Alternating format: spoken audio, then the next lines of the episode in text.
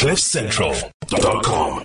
Yes, sir. That is just one of the many shows that we have on CliffCentral.com for you. And if you haven't listened to it yet, give Catalytics uh, Voigt a, a try. The show is called Unbundled, live on Tuesday mornings, but available for podcast wherever you like it. It is time for the Burning Platform. This is your opportunity to catch up with all the things that are going on in the world. Mostly the things that affect us locally, the things we're thinking about, the things that worry us, the things that keep us up at night. And some of it is good, and some of it is bad, and some of it's very frustrating. And we're going to try and unpack some of those things today. So I've got my um, my, my, my chief cohort here with uh, Pumi Mashiko. But I've also brought us two guests, um, one of whom is no stranger to us, Phumlani Majozi. It's always good to see you, Phumlani. How are you? I'm well, sir. It's good to be back. Great Hi, to see you. Great to have you there. Are you being load shedded there? You are in the dark. Well, it is what it is. Uh, well, let's keep talking. So Let's keep Pum, going. Phumlani is a senior fellow at African Liberty and a commentator on politics, the economy, and global affairs. You can get him on Twitter at Phumlani M Majozi, and we will uh, we will obviously have lots to talk to you about. You want to talk about the increase in the in the cost of living, which I think is probably the thing that most South Africans are thinking about right now. But our other guest for this morning is Alex Weiss. It's always good to see you, Alex. We've uh, we, you're no stranger to anyone who's listened to your shows, and I believe at the moment you are actually not in South Africa. You're busy doing some work internationally, but it's nice to have you on the show this morning. Uh, you're the content coordinator at the Freedom Advocacy Network, and you can find Alex at A-L-E-X, Alex Weiss, W-E-I-S-S-Z-A. And uh, he's coming to us live from Germany this morning. Good to have you both on. Mm, Thanks for having me, guys. Yeah, pleasure. All right, guys. So let's let's get cracking with the subject that I think is on most people's minds at the moment and is of concern to most people, not just in South Africa but also in places as uh, prosperous as the United States of America. The cost of living is everybody's major concern. Um, you wake up in the morning, you think, well, what can I afford today? What am I working for? How far does my rand or my dollar stretch? And the governments of the world seem to be making this much and much, as much as difficult as they possibly can. Or is that un- unfair of me? Because Pumi and I were moaning about this earlier, and she said I'm starting to sound very negative. But we've got to face up to these things. The reason that we are finding ourselves in an inflation situation, especially if you're in the United States, and of course when they sneeze, the rest of us catch a cold, um, is they, because they're just spending. They're spending left, right, and centre on things that they shouldn't be allowed to spend money on. Our money. You want to go first, Alex? You both you're both being so polite, letting, letting each other go. I know. Phumlani, it's on you. You you go first. I know this was on your agenda. Go ahead. Me. Yeah. Oh yes, thanks, Gareth. thanks for that. Oh, well, look, I mean, my my argument over the past, I would say, months now, um, has been that this inflation, this widespread inflation that we see in you know across the world, um, China this week reported some very, very you know uh, disturbing numbers as well. South Africa is the same trend this is not it didn't drop from the sky. This is not the inflation from god. You know Right. this is man-made. Right. this was made by people. This was made by government officials uh, policymakers bureaucrats if you want to call them. They got us here. A state an environment where there is widespread inflation or increase um, in, gen- in general prices. Now uh, let me explain how did how did that process take place?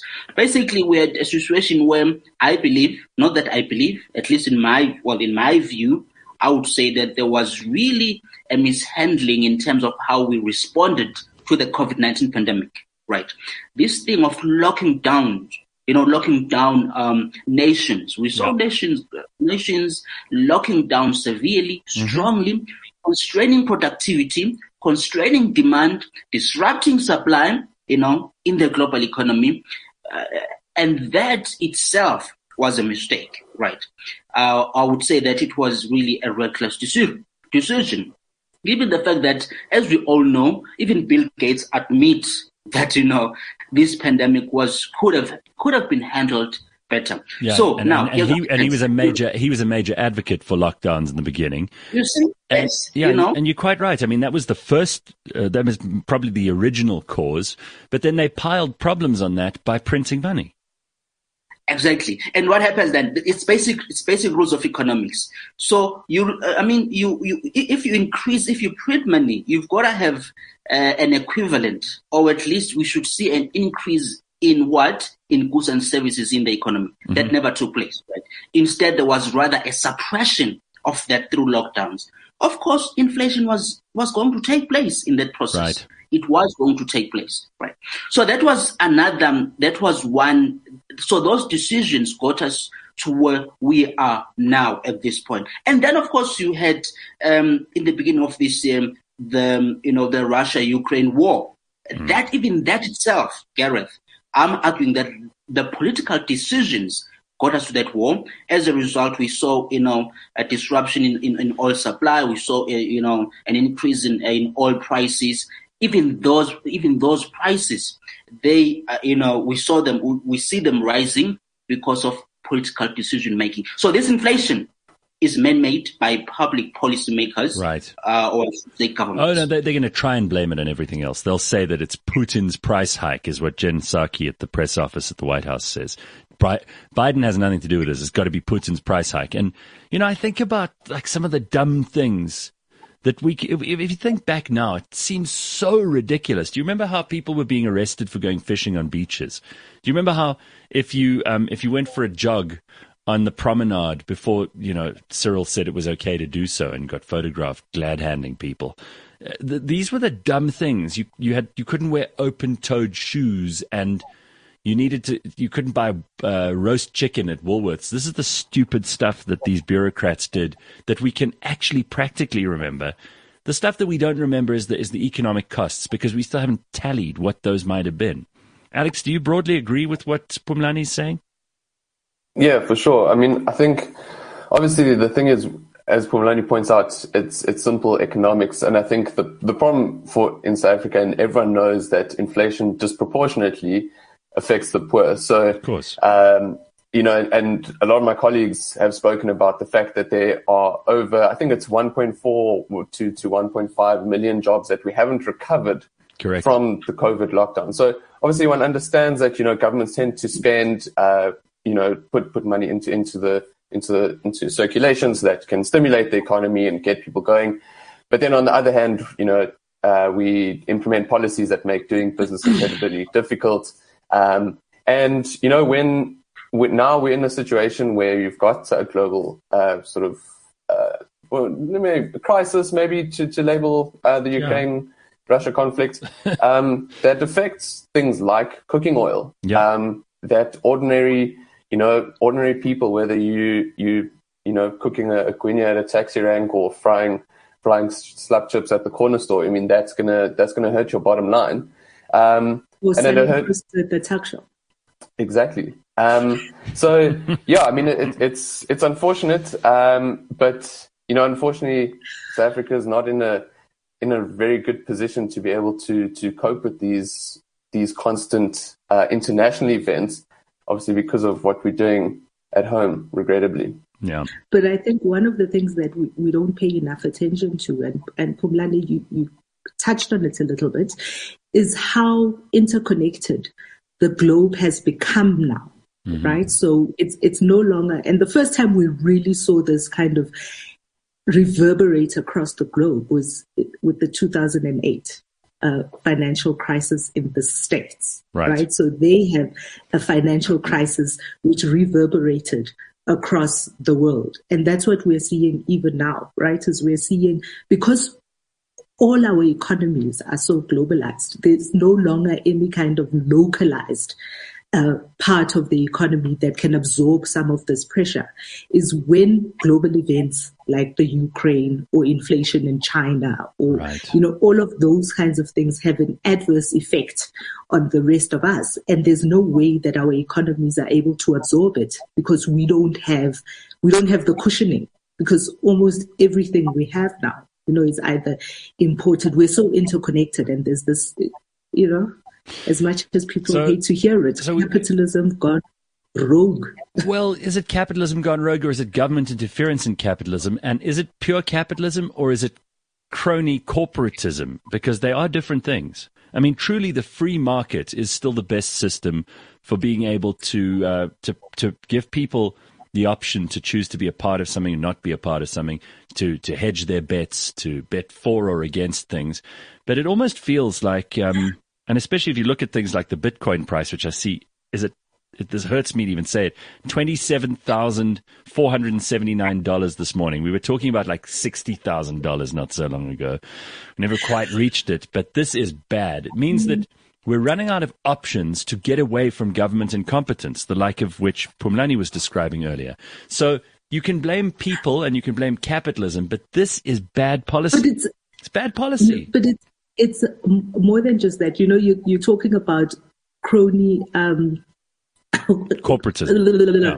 Corporatism, crony corporatism. But that's exactly what I'm saying is that mm. the, the crony corporatism is a global effect, right? Because we've got multinationals that are now everywhere in the world, and there is no way that well, local economies are able to absorb.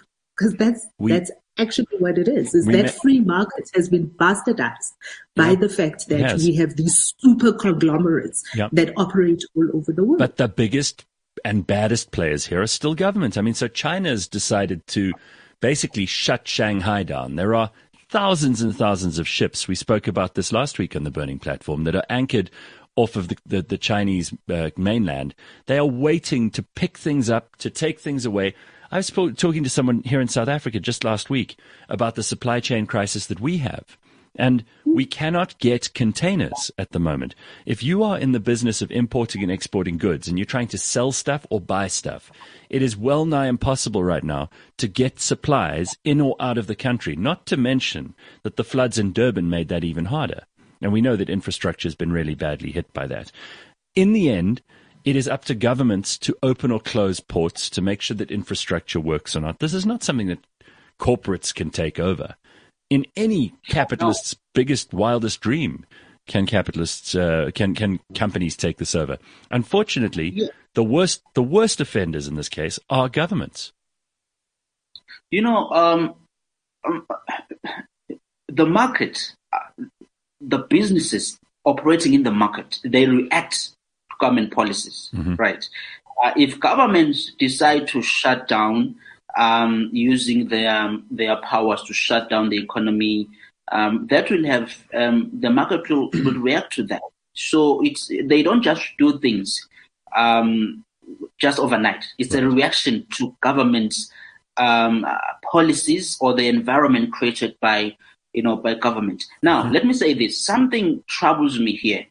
Uh, and that is, I heard the president. I think it was in one in one of his recent speeches addressing the nation, saying that basically he was saying he was citing China and telling uh, uh, people that you know there are cases rising in China, China is locking down, mm-hmm. and therefore, if we as citizens of South Africa don't vaccinate at a faster rate, we could experience the same thing. That is what he suggested, suggested in his speech. And that to me troubled me, Gareth, because it means that we are going to do, if the cases would go up, don't be surprised if these um, people they choose to implement these um, the lockdowns again, because we do even even the fact that China is implementing lockdowns yeah. at this very shocking level. To me, at this two years into the pandemic, when we know that the lockdowns they have greater damage to society, yet yeah, they are still absolutely. going on with them. Absolutely, that that is troubling. So Let's just move to what you brought up here that the president, Cyril Ramaphosa, he spoke at the mining indaba. And I don't know whether any of you watched the speech. Um, again, he talks about how government's trying to make it easier for us to attract foreign investment in mining. Actually, again, I sound like a broken drum here, but just get out of the way and you will help stimulate the mining industry. I mean, I don't know why government don't understand this. The less they have to do with mining, the better mining does. Am I wrong? Does anyone want to argue with that, or can we just move on? no, yeah, okay. no, I'll, I'll, go for that. There's there's something really slimy, and, and I, I, don't like to uh, describe a president like that, but there's something sinister about the way Ramaphosa is able to step in front of a crowd of very important um, sort of business people and, and industry specialists and, and say all this fluff when behind closed doors, or actually uh, with ANC, what you, what you see, what you see is what you get. They actually yeah. often tell you what, what they're going to do. Um, it, it's a, it's a cognitive dissonance on on another level, um, and it's it just it just doesn't ring true. There's it's very hollow promises. Um, yeah. You know, that if we track uh, the times that you know the Ramaphosa has promised to create jobs, uh, not, not that it's the role of the government to create jobs, but you know enable that environment. But even so, um, it's it's just it's it's false. It's vanity. Um, and the thing is, we know that what needs to be done to to uh, make mining more more viable in South Africa to mm-hmm. to create an environment where you know commodities is a very important aspect of, of our economy. Huge. Um, and it's part of the reason why there was actually something positive to say in the budget speech this year was because of the commodities boom. So yeah, it's difficult to you know, you know, except for the fact that I mean I don't think commodities is as big as we we make it out to be in our heads. I mean it only accounts for about nine percent of our GDP. Right? Only 9% of our GDP is commodities and mining. But I think, you know, we, we make this assumption, and I don't know why, that government or our government in particular operates in this vacuum that business or business leaders don't have a voice in the room or a seat at the table when policies are being drafted, when when when ideas are being flouted mm-hmm. for the rest of us. That it's, it is without the consultation of private sector. And I think just recently we've come to learn exactly how big of a role private sector actually plays after the announce after all of the things that we have now learned about Bain and their consultancy and how involved they have been in the way that people were deployed within the government, different people in different areas of SOEs. That is what that that's what private sector is able to do is they actually have such a huge voice in the room that by the time Cyril Ramaphosa stands up in front of a crowd to say this is what we're going to do this is how it's going to roll out it's because private sector has said this is what we need to see the government doing in order for us to be able to participate or help you out as the government. It's not, it's it's just simply not true to say that government is in the way. They are in cahoots with each other. I think that's fair. I mean, Phumlani, you want to add anything to the mining Indaba speech? Did you watch it? Um, not really. I know what's going on, so I, know this stuff. and I know what I'm going to say as well. Um, but I've been reading, follow, just reading about it. You see, my, my, um, um, I think I, Pumi, Phumi has a point. It's a good point what you are saying, Pumi. Mm. Uh, but there is something troubling with our president, and that is depending on the on the type of his audience, he says something different, right? If he's in the room with, for mm-hmm. example, the tripartite alliance, alliance, the communist parties, mm. uh, the COSATUs, uh, mm-hmm. all affiliates of the ANC, he will say something different, right? right? And then if he goes into a mining Indaba or this investment conference that took place here in Sandton, uh, not long time ago, he says something different, you know. Uh, you look at his, um, in fact, I did like his uh, State of the Nation address uh, this year, where he was saying that you know, business need, needs to be at the forefront uh, of the economy. I, I mean, I like that. And then the following, the following week in his newsletter, he says, well, you know, I mean, we need the state-led economy and so on and so on. So this is a president who has two faces. Yeah. Right. Now, okay, that's fine. We understand that he has two faces given the nature perhaps of the ANC. But now let's look at uh, we should try and look at what is going on in terms of policy. I think for me, what is currently currently being implemented, I think is very important as well. And you can see that really we are not making the strides we should be making, right? Uh, when it comes to the necessary reforms that we need as a country. That in itself is a problem. But rhetoric, in some instances, has been good. Uh, but the actual implement, implementation of that good re- rhetoric or rhetoric. Yeah, I just it hasn't really. Don't you, don't you guys also just get the feeling though that Cyril's really just paying lip service to all the different people? He's paying lip service to his own party. He's paying lip service to business. I don't feel like his heart's really in it because he doesn't know what the cost of living is. He hasn't known for the longest time what it costs to live. He doesn't know about traffic. He doesn't know about the price of bread. He doesn't know about what it's like to worry about hospital fees, um, to get sick you know, we, we pay for all of that for him. And even if we didn't, he's a billionaire. He doesn't know what that stuff means to ordinary South Africans. And I hate to sound like somebody who's constantly criticizing from the sidelines. I just don't get the feeling that Cyril's really got an immersive experience of what South Africa is. I think he tours around, he slaps people on the back and smiles and laughs. And you can see this whether it's at ANC conferences or anywhere else. But the reality is the moment he, he meets real people, they boo him, like in Rustenburg just the other day. They boo him. And then he's like, he's shocked. He's always shocked, but he's shocked and horrified that the people would be like, why would you be cross with me? I'm the lovely Cyril Ramaphosa. I'm the guy who was meant to take over after Mandela, but Thabo Mbeki uh, got, got in before me. That's what he thinks in his head. He's like, well, I'm uh, I'm very I'm I'm I'm essential to the, the the success and the happiness of the average South African. I don't know whether that's true anymore. I don't think that, that he has any political capital or goodwill left, frankly. And the only people who still support him are people like Adrian Basson at News 24. I don't know who else does. well, um, you see, the way I see this is is that uh, the, the, president uh, lost on the opportunity, and, and I've used the word opportunity since he came into office. I've mm-hmm. always thought that when he came in, he had an opportunity to be one of the most, you know, influential, um, a person who changes our history, given the what we went through in the previous administration. So he had that opportunity.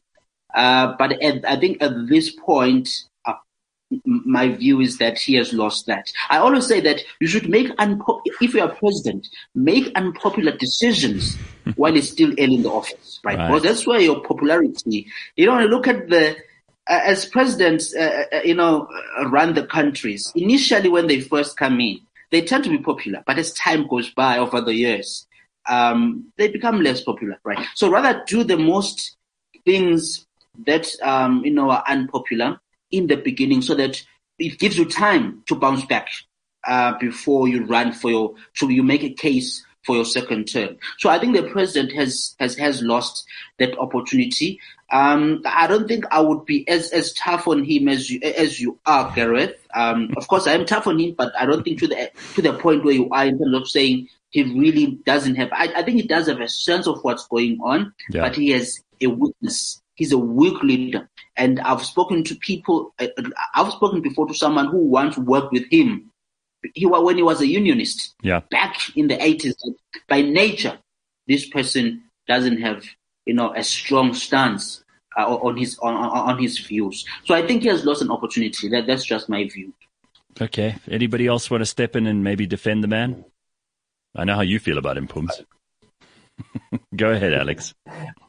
Yeah, I, I think I think maybe Phumlani is even being a bit generous. Um, I think yeah, I think he, he is a, a, a in the wool socialist, and I think for me the the the, the most astounding sort of ad, admission is that he said he's even said he's that he's a, the president of the ANC before the the president of the country, and I think that's kind of all you need to know. And you know, we're in an elective conference year, and um, I'm sure that's that's where his priorities lie this year.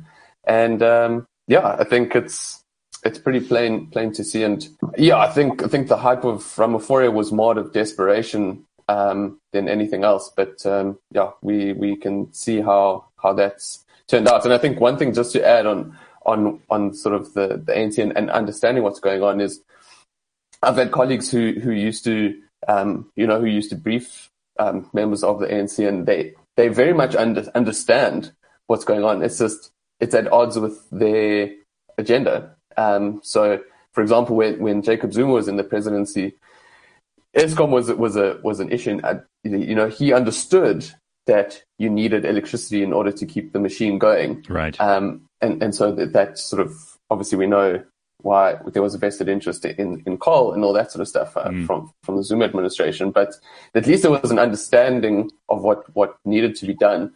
Um, whereas I think now we've just reached a point where, you know, the ANC is in such a desperate state that it kind of takes all of the attention. So it's as much as they can do to keep the gravy train going is, is what's, what's happening at the moment. Yeah, it's interesting. Like we, we bemoan the Zuma administration, but in order to steal, they understood that they had to keep certain elements running. I mean, Cyril's, Cyril's government doesn't even seem to get, get that, that part right. So in some ways, at least you knew what you were dealing with with the Zuma administration. All right, let's, let's. I think that's based on a very dangerous premise. The, and the premise is that they don't know what they're doing. I think that premise is dangerous because I am quite convinced that he knows exactly what it is that he's doing. It simply is not what you want him to be doing, hmm. nor is it for the better of, the betterment of the country. However, yeah. probably depending on what it is that his agenda is, which we don't have access to that information, everything is working exactly the way that he wants it to be working. Today, with mm-hmm. hindsight, mm-hmm. we can look back and say at the Zuma years that we understand Zuma's agenda was to loot. And therefore, these decisions, with hindsight, again, because we started out with the premise that was incorrect. And even now, the premise is incorrect. So to say that maybe Cyril Ramaphosa doesn't know what's going on and that's why he's shocked, he knows full well he knows full well. So then but it serves his agenda. Then it serves it's, his agenda. It's, it's purposeful. Then it's then it's destructive, but but it's on purpose. It's not by mistake. And in fact, yeah, we can we can then look back and because he also is very protected for whatever reason. This is a president that is treated with kid gloves across the board. But especially, but media, especially by the when media. It comes yeah. to, yeah. Yeah. So, so, you know, it's, it, it actually serves him for people to say, oh, you know, Cyril is actually being hard done by, by mm-hmm. factions within the party. Right. Cyril is being misled by, the, you know, his cabinet is, none of it is ever Cyril's problem. Mm-mm. None of it is ever Cyril's fault. Cyril's doing or Cyril's fault. Mm-hmm. And I think the, the dangerous premise is thinking that Cyril cares. I don't think Cyril cares. It's not that he doesn't know. Well, he just doesn't. Care. That's why you were smiling while I was talking about how he doesn't know the price of bread, right?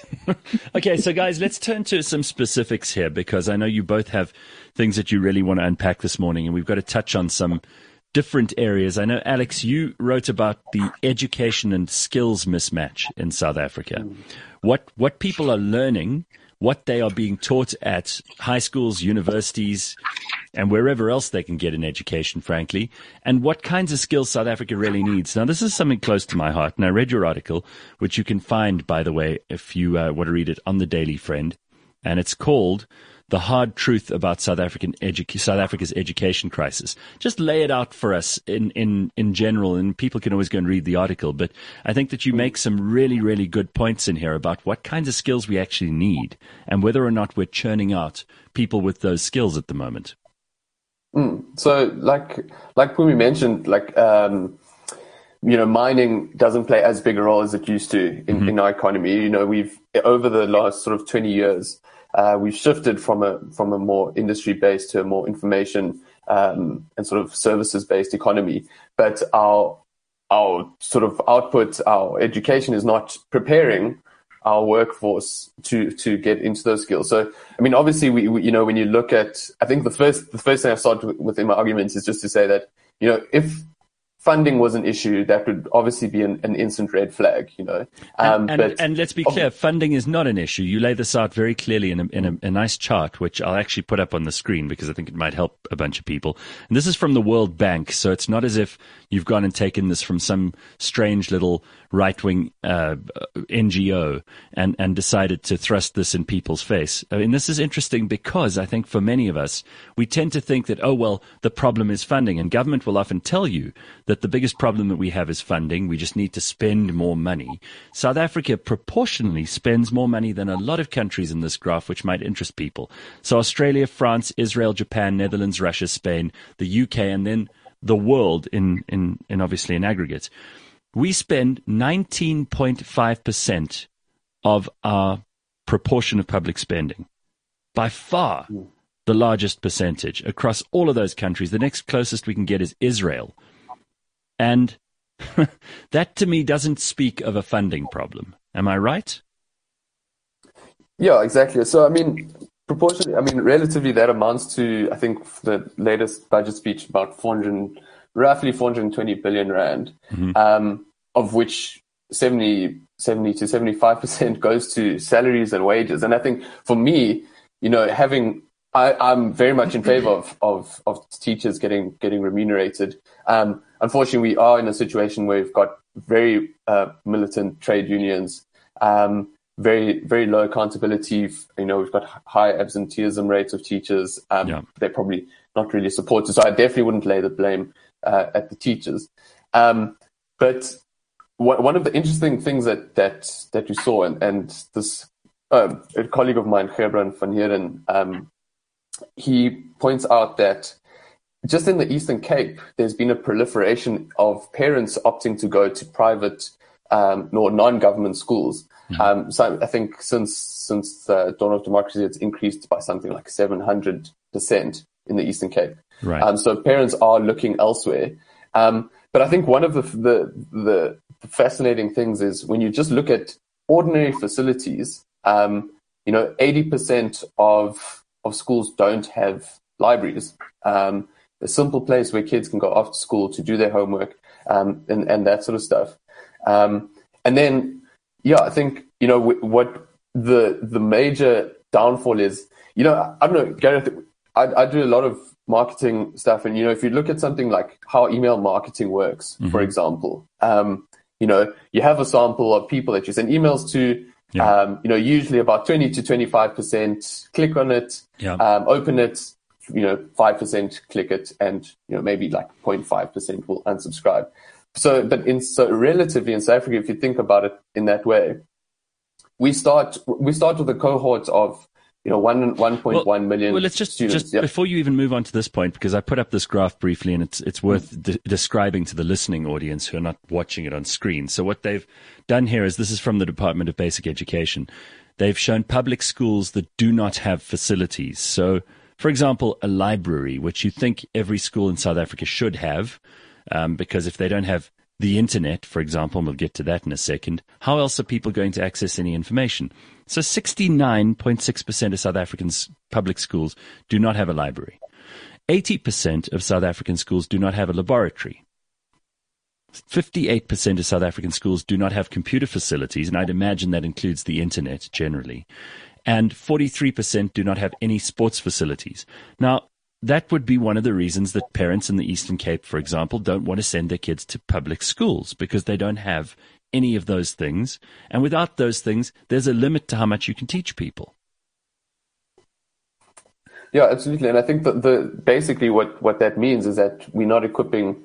Uh, how how can we expect kids to learn in such environments? I mean, we did a show um, one one of our podcasts this week, and we, we did a heavy focus on, on education. Mm-hmm. And just the blurb of the podcast was, um, you know, on this on this episode we discuss um, the uh, the looting of a school in where uh, feeding scheme uh, food was stolen, and in the Eastern Cape, uh, a school has resorted to teaching under trees. Now this is at our big age in 2022. Um, so really, we cannot really expect um, any value the, what the, the outcomes that we do get mm-hmm. uh, almost should be should be commended in, in one sense. But it does lead to a stage where you know you get to to matric and 50% of your your cohorts right. isn't there anymore. Well so here, here's, are, here's are the story the and i interrupted you but let's look at the the class of 2010 for example. Um, so in 2010 these people all began grade one together some 1.116 million young people started grade one together in 2010. By the time we get to 2021 and they're in matric, the, the number of them who actually pass in 2021 is 537,687. Now, of that group, the number who get a bachelor's pass are only, again, half of 256,031 people who get a pass in order to study a bachelor's degree in 2021. That's 256,000 people out of 1.116 million. That's crazy. for the amount that we're investing in each of those kids because it is this is the taxpayers and the government and the people of South Africa paying for this. And if that's the return you're getting, that is not a very good return. Yeah.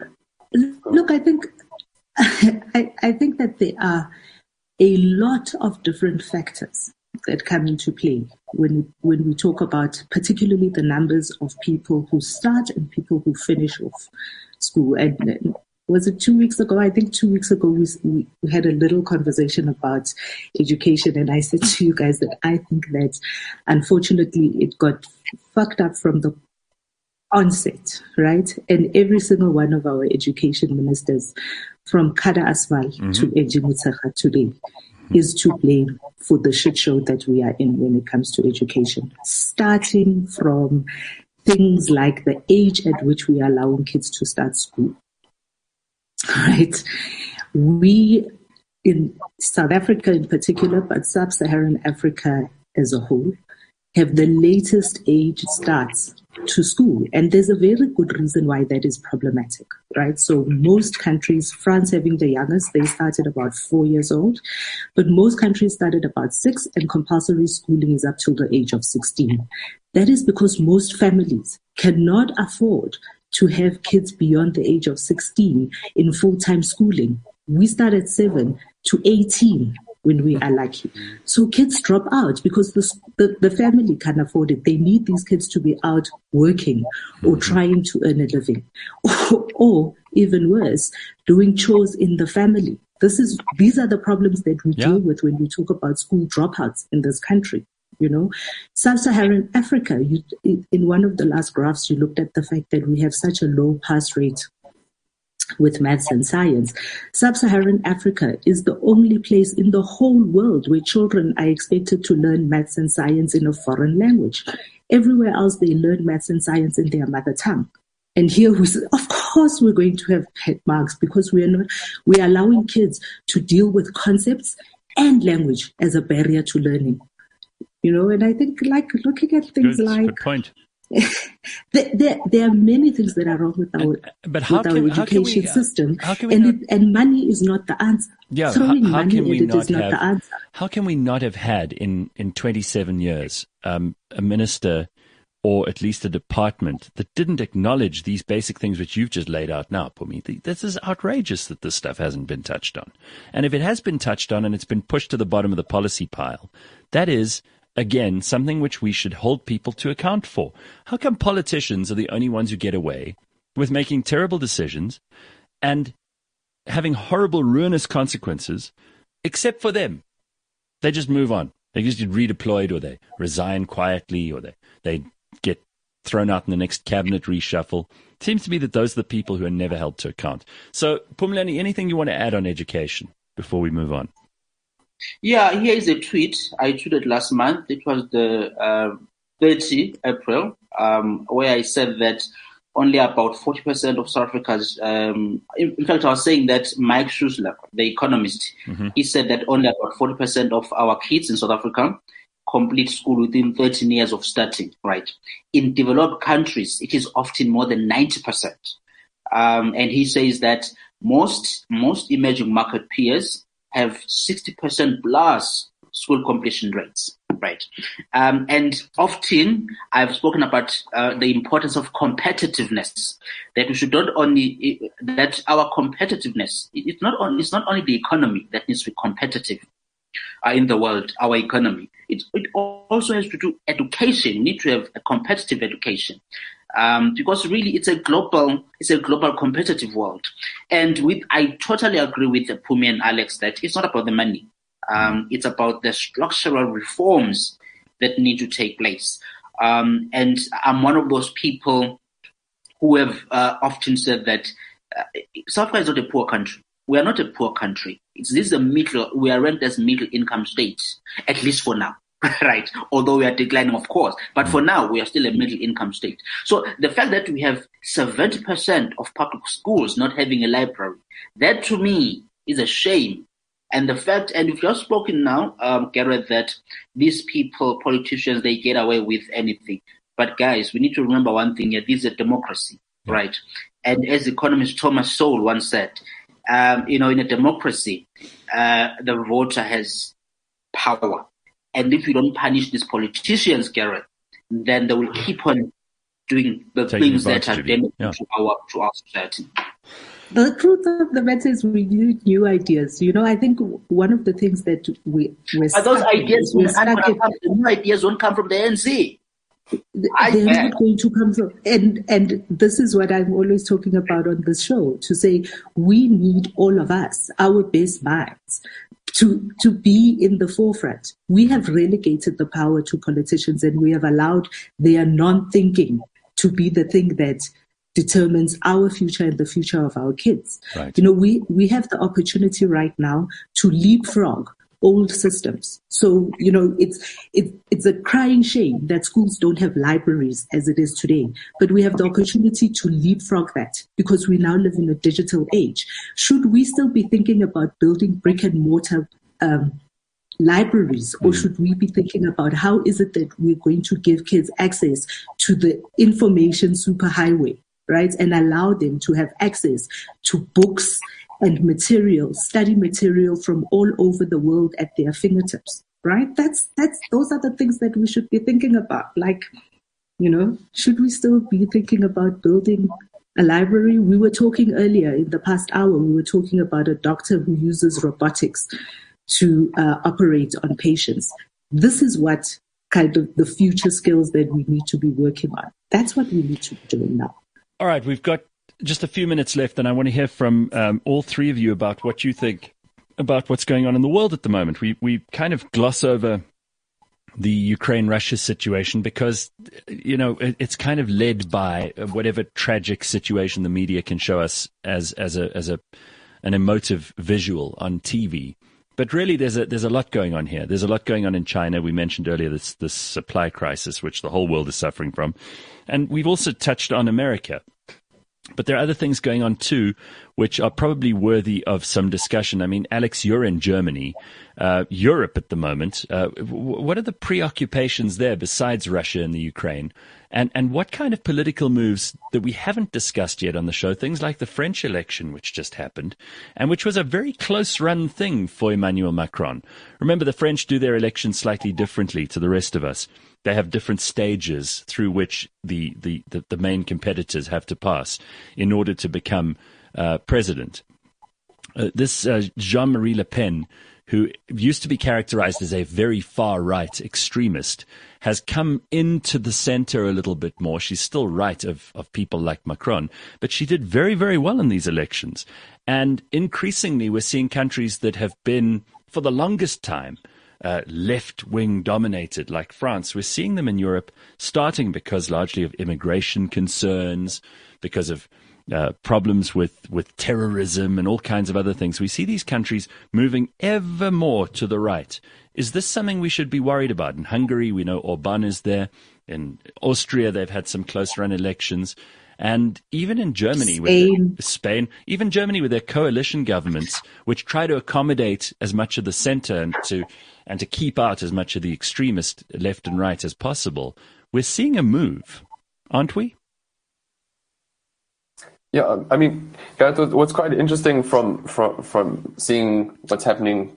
Uh, obviously, Germany plays plays quite an important role in in the EU, um, a- and obviously, one of one of the big issues is The their reliance on the role, The role Um, in the EU.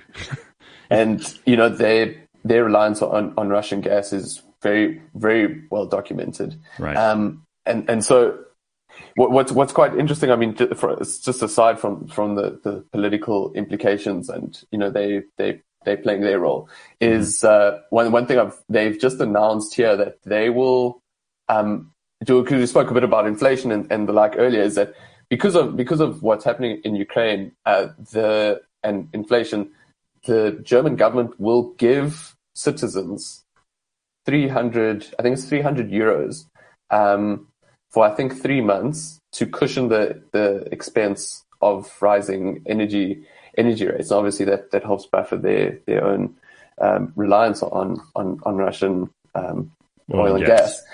But I mean, that's the ability of, of a of a powerful economy. They can actually look after their, their citizens, and I think you know that gives a, a lot of uh, a lot of credence to to their to their politicians. To you know, when it comes to the ballot boxes. Yeah. Um, and and so you know when you when you have these these flourishing free market economies, and I think people in who live in these situations where their governments work for them, they uh, they endorse them. Um, unlike unlike back back home where we where we reward um, incompetence. It seems. Mm, yeah. Yeah, yeah, yeah. Uh, Pums, I know there are a lot of. In- you, you know, Gareth, you're talking about the fact that we see globally a shift to the right, mm. right? We see more and more uh, parties that are right leaning come to the fore. We were speaking about America earlier and how much uh, the GOP there and, and some of what we consider backward ideals seem to be coming back into the fold. I, I kind of feel like one of the things that we, we haven't done in politics as a whole is reimagine what politics looks like and should look like and what it answers to. You know, in marketing, which is uh, my area of expertise, we had to shift away from looking at audiences or customers in demographics. Mm-hmm. You know, we used to use demographics, yeah. male, female, black, white, age, all of that kind of stuff. And we've started working more with what we call psychographics. So the four of us, even though we are demographic, graphically very different to each other. We may have the same psychographics. We have the same interest in stuff. We want the same things. We have the same motivations and all of that kind of stuff. Yes. Similarly, politics is in that space where it no longer serves us to look at things in left or right. Because quite honestly, when you think about people who are far left, they start becoming right wingers, and people who are far right, you know, it's it's like a curvature. They begin yeah, to meet somewhere. Absolutely we need to be looking at people's needs and what people need and what people require and what and the feedback what politicians are very bad at doing is taking feedback. The feedback of what people say they but, want but, the but feedback of what people I, say I, they need and responding to that. I hear you but when i when i hear the, the word reimagine i hear that coming from like these doe-eyed politicians and, and utopianists who, who think that they can, they can redefine things that have already been defined. I mean, we know that one of the definitions of right wing is a tendency towards conservatism, uh, conservatism rather, towards traditional ideals, towards authoritarianism very often, uh, towards the the, uh, the, the the the the religious uh, impulse more than anything else. But we know on the left, it's it's towards the kind of social libertinism that we that we're seeing in, in places like America, for example. And and obviously these definitions aren't going to change. The definitions stay more or less the same. Yeah. And I agree with you that maybe it's not the best prism through which to view the world. But someone like Bolsonaro, as compared to someone like, like Lula in Brazil, is a clear left to right jump.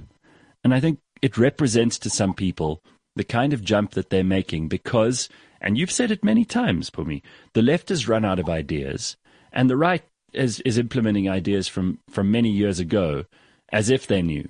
Um, and really, all that's all that's happening is it's this wheel. It just the wheel turns, and as things go to the left, they will eventually rebalance on the right, and so forth. And and, and it's just constantly in flux.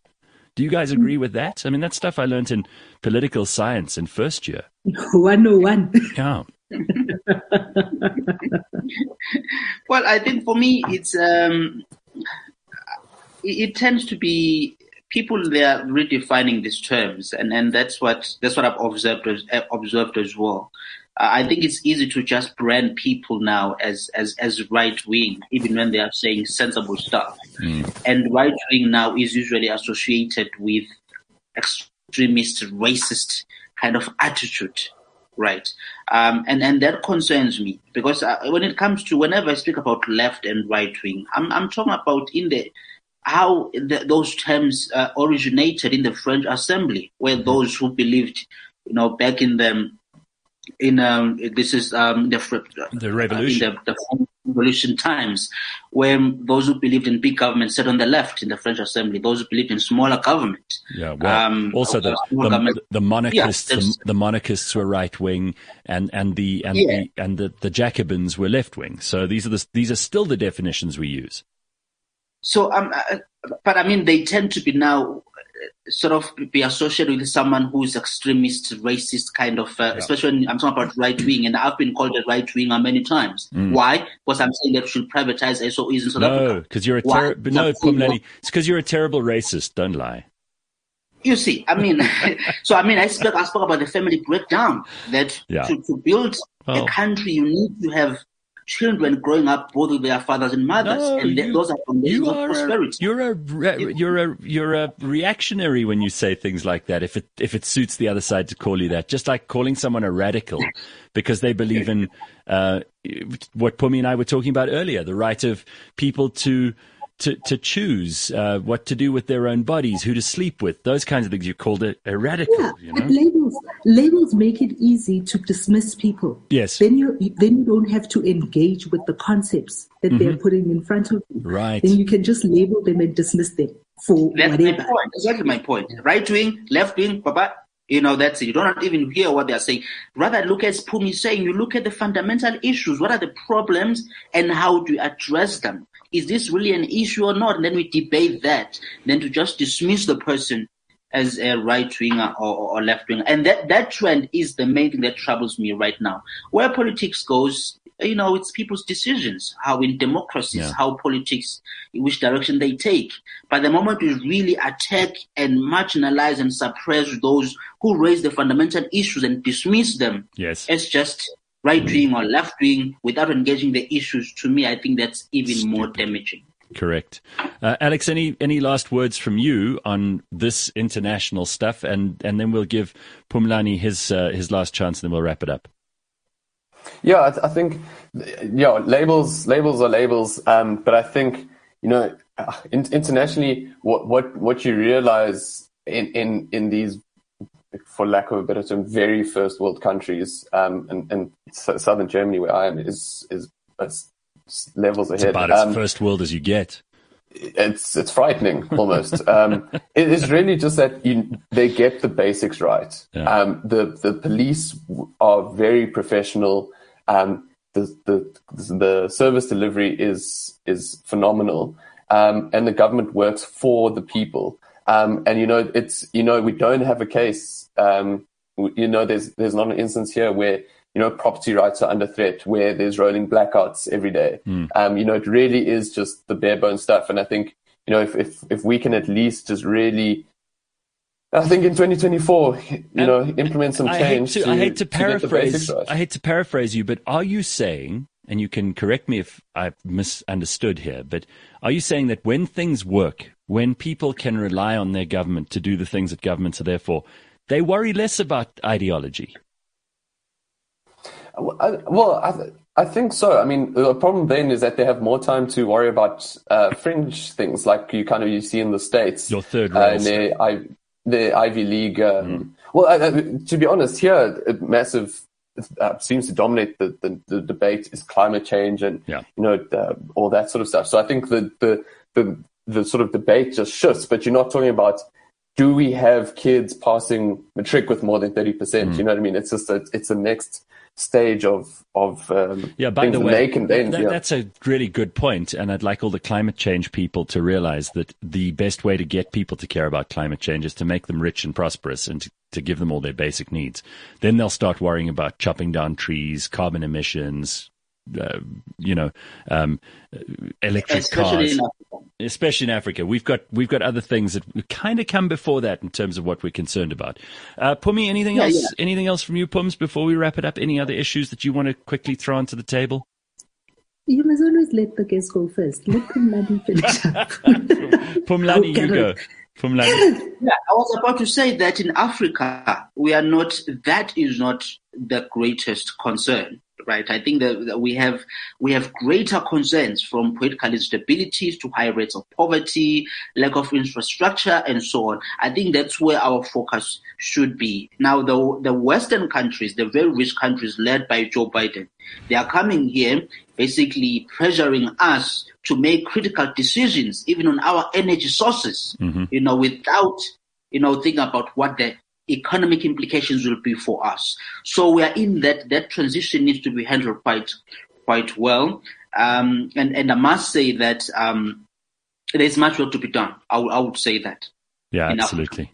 I couldn't agree with you more on that front. There's lots to be done. I think everybody knows there's lots to be done. And we've got the people who are desperate for employment who want to do those things. So really just bridging that gap would be the best possible solution to so many of our problems. Final word then to Pumi Mashego. You know, it's wonderful that uh, Alex is talking to us from Germany. And, and Germany is one of the best examples that we can look to because the people in Germany did not relegate thinking to just the government. You know, they are very involved in, in everything from their governance to the education of their children. In, in, in Germany, um, interestingly, education is regionalized right? So each region decides what their children need to, to learn because education like staple foods, have to be homegrown. You have to answer to the solutions of the people in the places that they are at. One of the things that we can absolutely learn again from Germany is Germany, if you think about it, in 1945, that country was flattened. That country was flattened. And literally in a generation and a half, yeah. they have become one of the strongest economies in the world. And it's because the people didn't just sit back and wait for somebody else to do the thinking for them. They didn't wait for somebody else to make the decisions on their behalf. So we have to be that too. We as South Africans, each and every single one of us, cannot be sitting back and allowing David Mabuza, Ace Magashule, Zweli Mkhize to be the people that make decisions for us. You know, yeah. we, we have to take it into our own hands. Just to add, uh, Gareth, before I uh, we, we go, one, one conversation we should have one day is around the issue of culture, right? Uh, the, the, the differences in culture around the world and how that influences prosperity and our attitudes to governments. Because you can see people of Germany, they have that kind, they have a different culture than ours. Mm-hmm. People of uh, Scandinavian countries, different culture. North America, the Asian countries, and how that shapes how we react to governments and how we organize our societies. I think culture is one conversation we should have one day. I like it. I think we're going to end it on that note. Gentlemen and Pumi, thank you very, very much for your time today. And I hope that we'll have uh, more discussions with all of you in the future. We'll be back with the Burning Platform next week, same time, same place, with more guests, more interesting things to unpack, and potentially some controversies along the way. You know how it goes. But in the meantime, uh, Alex, um, and uh, Phumlani and Pumi, thank you very much. And most especially, thank you to uh, you for joining us this morning. And if you listen to us live and you participate, like and subscribe on the YouTube channel. Otherwise, you can always, which most people do, listen to the podcast and make sure you give us a nice high rating on there so that the rest of the people who haven't discovered it yet can find out. Do all of that and we will love you in return, I promise. We'll be back tomorrow, 6 a.m. Cheers, everybody. Bye bye. CliffCentral.com